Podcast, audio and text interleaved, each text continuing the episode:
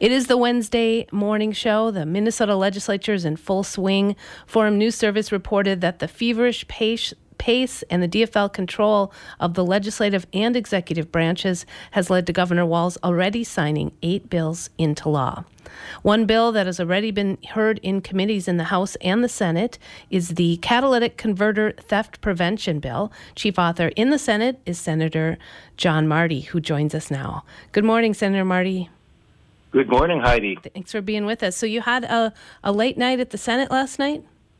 Yes, we didn't finish till after 2.30 in the morning on driver's licenses for all. So it was a good, good debate and good finish at 2.30 in the morning. But um, glad to be with you to talk about catalytic converters today. Yeah, I wonder if you would start with telling us uh, what you see as the need. Why is this needed?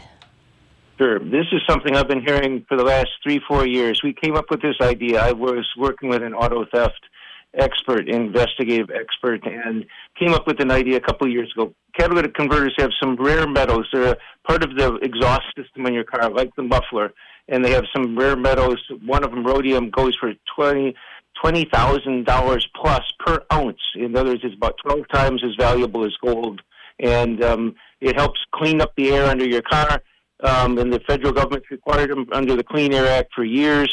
Every car has them. Every combustion car has one, and um, they can be sold for the scrap metal of them is worth like five to eight hundred bucks per converter. So they're easy for a thief to cut off, and we've had a, a surge of them across the state in Minnesota.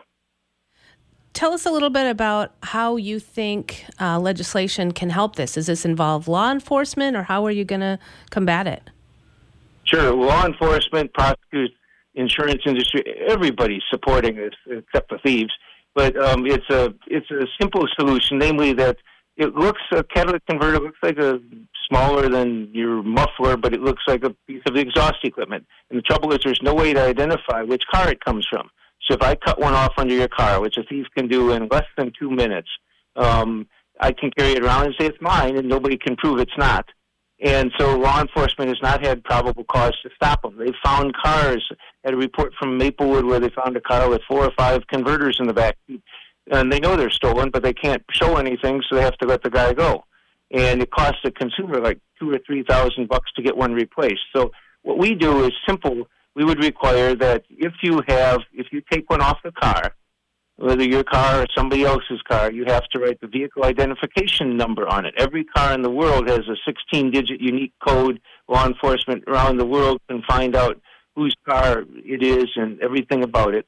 And um, from that, if you catalytic converter has no markings on it, so we require the person taking it off to mark it on in permanent ink or some other way, um, which very few people take off their own cars when they're working on the cars occasionally muffler, muffler shop comes across one, but mainly they're coming either from gar, car disposal, car junkyards, or they're coming from individuals who are stealing them. And so we mark, require marking, making the crime equivalent to theft, to have a used one that's not attached to a car without the markings on. And we prohibit it to be sold to anyone other than a uh, registered scrap muffler, uh, scrap um, auto place a scrap metal dealer, and then would stop most of the transactions with it if you can catch the thieves. At the beginning, they would try it. I'm sure they'd try and get them out of state before they're caught, but we think it would be a huge impact on the auto theft investigators around the world. would Say this is a model bill that they would suggest others take up either. It was a Minnesota idea. We're talking with Senator John Marty today. He's a DFLer, and we're learning more about this bill having to do with catalytic converter theft. So, is this an issue going on in, in just Minnesota? Is it widespread across the U.S.? It's it's widespread across the U.S. and it's just blossomed. And Minnesota happens to be one of the highest states in it. Um, much much out of proportion to the size of our state, we have a lot more going on. But it's across the country and people have been asking for a solution for years. I think you, we've I've talked to people. Just one last Sunday, a couple told me that somebody had snuck into their garage, a locked garage under a, a condo, adult, a senior living condo, and they got into the garage. They got at least two of them off that they were aware of, and they got out of the garage. According to cameras in the garage, the car disappearing three minutes after it came in the garage. and so they got three, two or three converters off in just three minutes. So it's a huge problem around the state. We've had Rochester School Bus Company had 40 school buses hit one night. Um, just a huge hit of expenses. So um, it's happening across the state.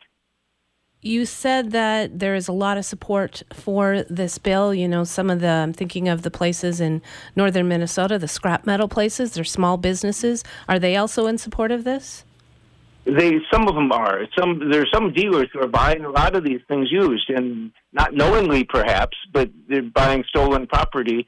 And under this, they'd be the only ones, the registered scrap dealers would be the only ones who could buy them. You can't have somebody going through Facebook Marketplace or Craigslist in marketing saying, hey, we'll show up at the local Walmart parking lot at 7 in the morning, buy your converters. They can't do that anymore. It would have to be registered scrap dealers. Should be a little more business for the scrap dealers. They don't like it that they have to mark them and they have to record them and they'd have to turn in a, they have to, beginning next year, they'd have to um, list the VIN numbers of the CAT converters they pick up, they they buy, they'd have to list them immediately in a in a online database similar to the one, probably the same one that pawn dealers currently have to do when they list property they take in.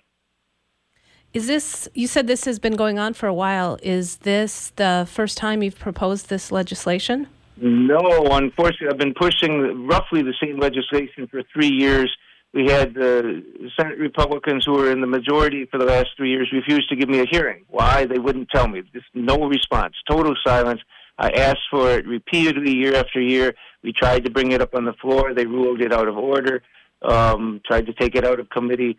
No chance. And and now when it passed, the, some of the people who denied me a hearing voted for it in committee. They voted for the bill in committee. I think very few people are going to have the courage to vote against it because it's is very popular across party lines. Uh, you talk to anybody who's lost a converter, it can be months of heartache, and it can be a three thousand dollars if you don't have insurance, comprehensive insurance on your car. If you do, it'll cost you maybe whatever your deductible is plus a hit on your insurance rates. Senator Marty, I know you're busy, but before you go, you've been a leader in the Senate for a long time, and you know we're hearing reports about how fast things are going and things are actually getting done. What's the experience been like for you this session? I, am thrilled with it. I've been trying for years to break up this garbage bill this stuff where we put everything into a handful of bills near the end of session, pass them.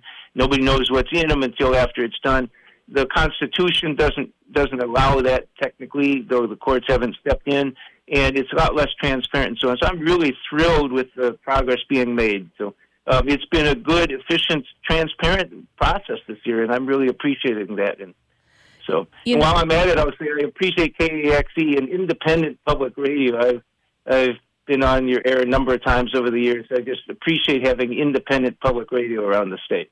Well, thank you so much. You know, I'm also curious because you said that some of the Republicans that you know you couldn't even get a hearing in past sessions. Are you? But they had voted for this bill on uh, catalytic converter theft. Are you seeing bipartisanship, or is it still uh, difficult? it, it's it's it's it's been difficult. I think right now, I think we have the votes to have it done. It's passed on the House floor. We passed it through three committees in the Senate only one of them did anyone vote against it, and it was by party line in that one. But I think in the end, like in the House, there were only like 15 out of 134 people who voted against it, and it's because I think they realize whatever they whatever they were upset about it, um, they realized that it's a huge problem.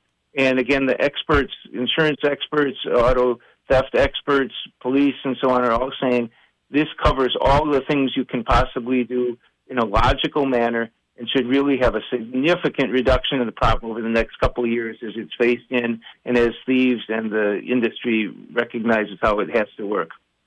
That is Minnesota Senator John Marty, a DFLer. Thanks so much for your time this morning, Senator. Thank you for your time. Have a great day. You too.